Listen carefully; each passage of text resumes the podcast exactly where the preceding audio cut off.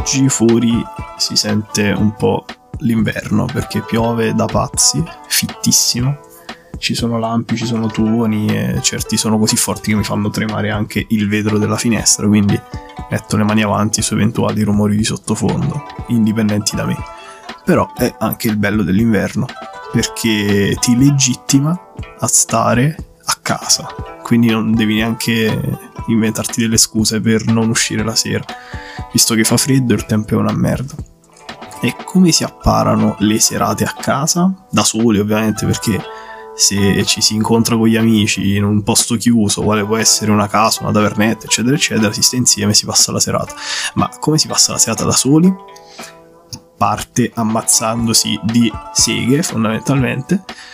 Io la passo leggendo molto spesso e volentieri. Infatti ho comprato un sacco di libri nuovi di, di carta e dalle copertine sia rigide sia eh, sottili, morbide, insomma pieghevoli, quello che è. Perché ho detto libri di carta? Perché non suona scontato che sia così?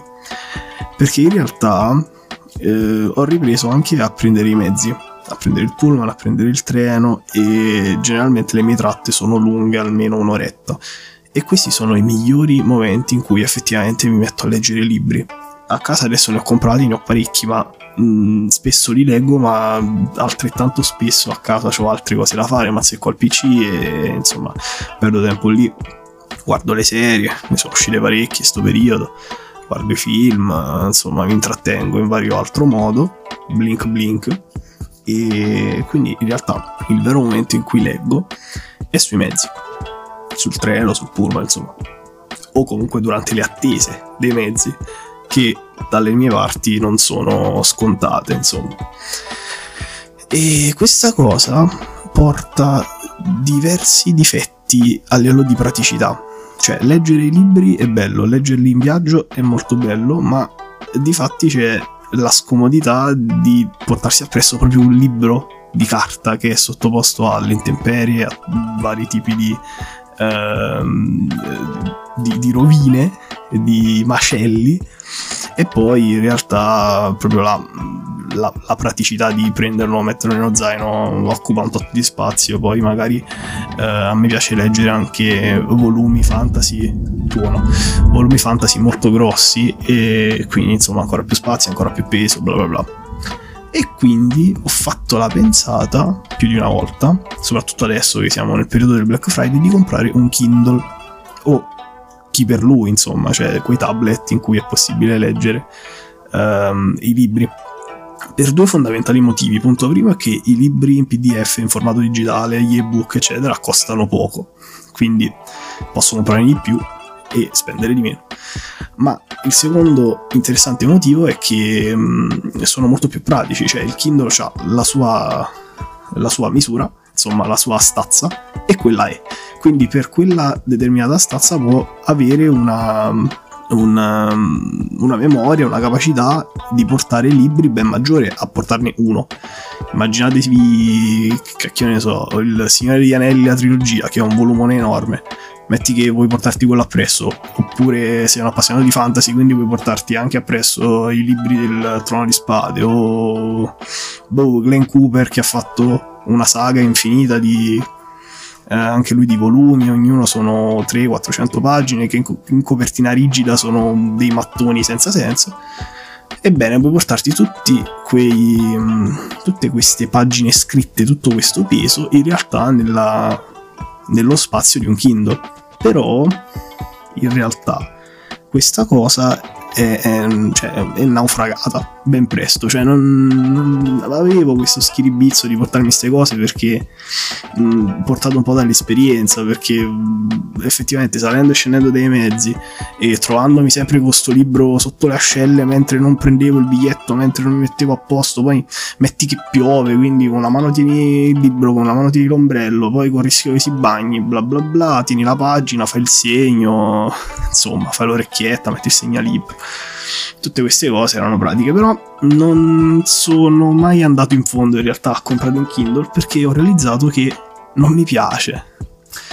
quando leggo le cose dai dispositivi, qualsiasi, dal telefono, eventualmente dai tablet, soprattutto dal computer, capita più spesso e volentieri, ho un feeling completamente brutto, malato della lettura, non mi dà quella sensazione di riposo, di relax, ma neanche mi riesce a mandare dentro la narrazione perché in qualche modo è distorta, non è la stessa, non c'è lo stesso feeling. E in pratica, cioè, nella pratica per due motivi distinti succede questa cosa. Il primo motivo è che a leggere dagli schermi mi stanco un botto, indifferentemente da se ci siano le modalità letture o gli schermi siano filtrati eh, per le luci blu, insomma, per le frequenze che danno più fastidio agli occhi, come gli ultimi schermi in realtà sono, cioè hanno questa tecnologia che ti permette di stancarti di meno leggendo e mm, quindi a dispetto di tutte queste cose mm, non riesco comunque, cioè mi stanco, i miei occhi si stancano. E la seconda cosa è che a me piace un sacco la carta. Ho scoperto, cioè mi sono visto un po' indietro, mi sono visto un po' dentro e ho realizzato che io ho un amore folle, carnale verso la carta. Perché ho questo amore verso la carta? Perché il primo, in primo luogo è quello che cioè si potrebbe definire come quando le persone dicono che il vinile c'ha un suono più caldo rispetto al formato digitale, l'MP3, che è una stronzata, cioè nel senso mm, io non ho mai penso ascoltato un vinile da un giradischi perché non ho mai posseduto un giradischi. Possiedo vinili ma non possiedo giradischi.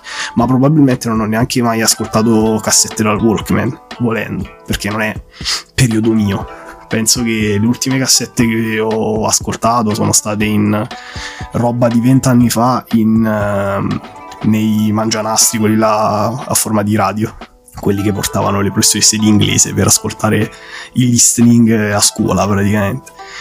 E quella è la mia forse più esperienza cioè l'esperienza più vecchia con un device del, di, di quel genere. E seconda cosa, mm, cioè, voglio dare un beneficio del dubbio dai, al fatto del vinile perché mm, sono cose che non conosco. Però per quanto riguarda la carta è qualcosa di irrazionale, cioè non, non posso manco dire ha, un suono più caldo o ha una sensazione diversa, cioè è tutta una serie di cose.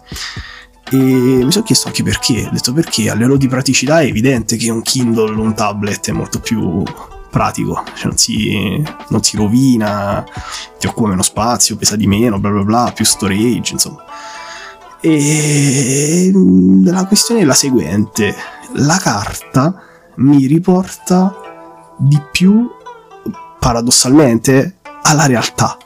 Cioè qualcosa che leggo sul libro di carta o qualcosa che scrivo su un foglio di carta piuttosto che su un foglio Word o piuttosto che su un tablet mi lega di più alla cosa che sto facendo.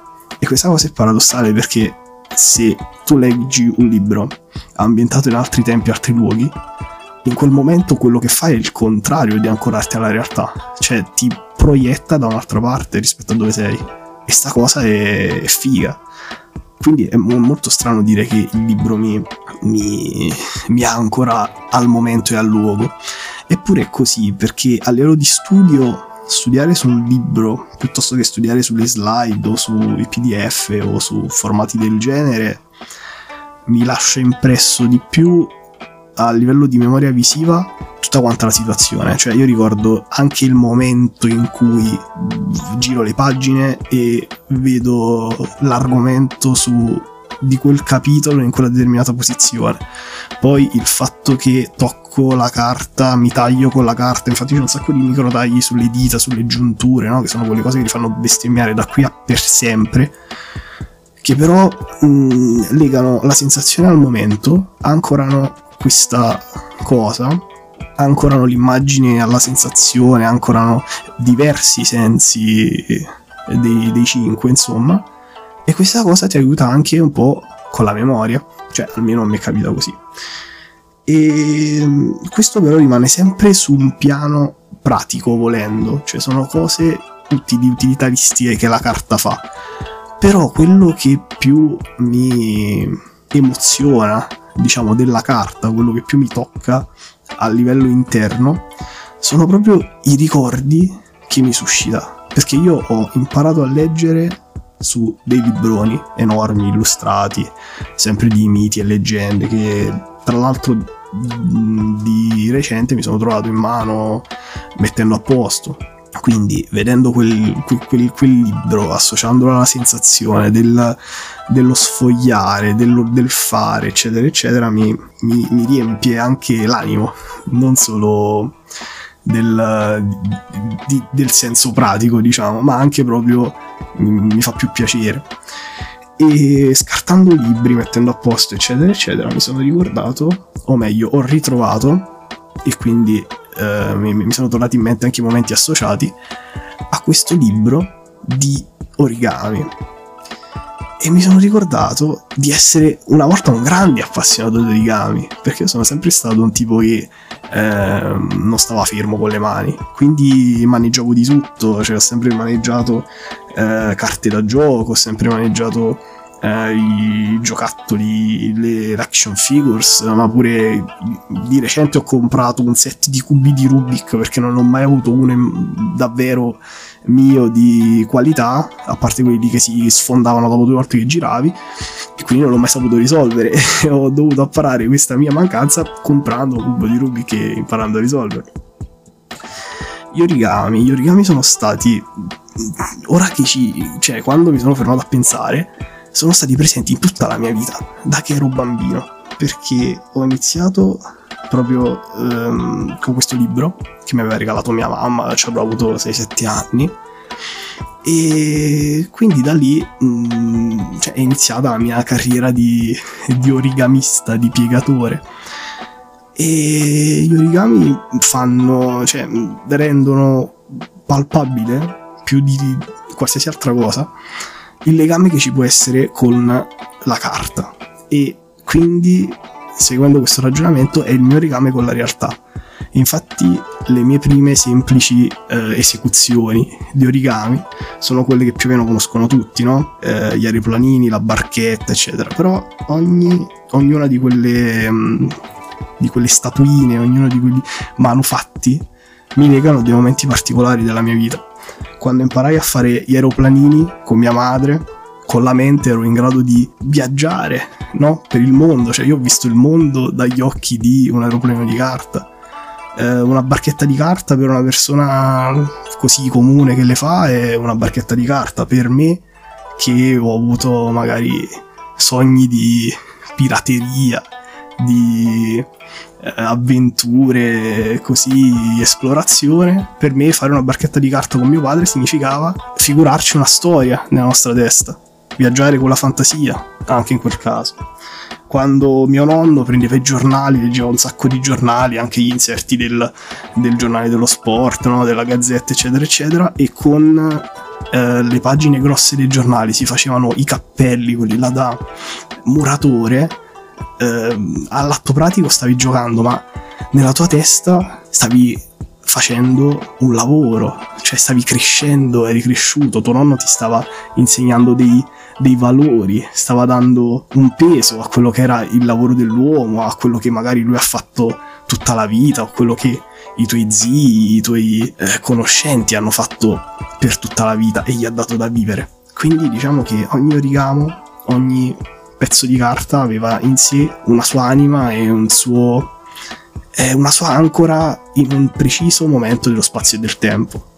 Mi ricordo alle medie le mie prime dichiarazioni d'amore alle bambine, alle medie, forse alle elementari addirittura, erano durante l'ora di arte, quando con la carta velina si facevano i fiori eh, di carta, le rose. Io ero bravissimo a fare le rose di carta perché in questo libro degli origami famoso c'erano anche un sacco di varianti di fiori che si potessero fare e quindi diciamo stupivo la gente con le mie doti di piegatura poi invece il liceo era ehm, avevo è legato a, ad animali fondamentalmente ad animali di carta visto che i cigni di carta visto che i le rane, gli animali più complicati erano sbatti da fare. Mio, I miei anni di liceo sono marchiati praticamente con la figura di queste foche di carta che erano molto più semplici da piegare e con uh, i disegni del volto e dei vari uh, dettagli erano molto belle molto, cioè,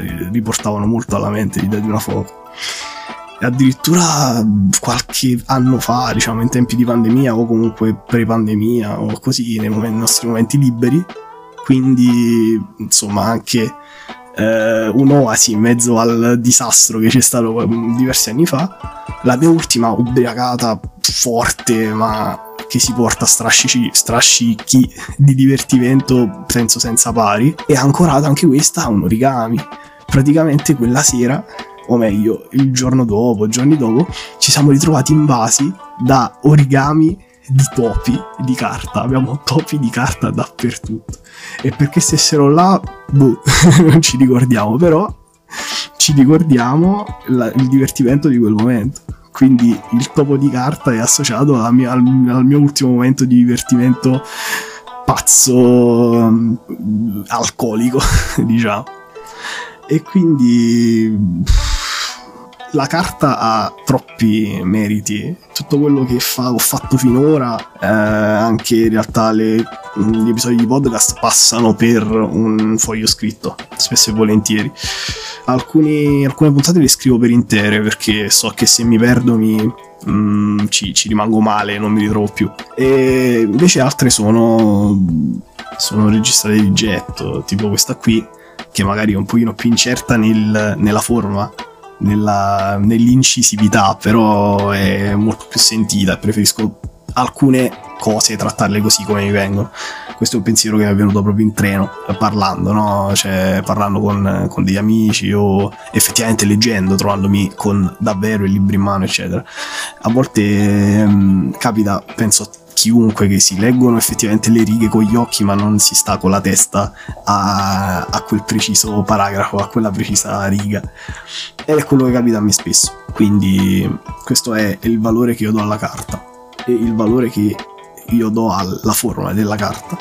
Perché ancorare qualcosa a una figura, a un'immagine e a una sensazione palese ed evidente secondo me resta una cosa che ci rende molto più umani e reali, soprattutto considerando che di questi tempi si, si sta cominciando a parlare e si arriverà senza dubbio a, al, al, metaverso, a, a una realtà che sarà sempre più vicina all'astrazione e che a me in realtà come prospettiva mh, da un lato piace perché sono sempre stato legato al al progresso. Mi piace pensare che si progredisca, si vada avanti e si vada verso l'ottimizzazione totale di tutto.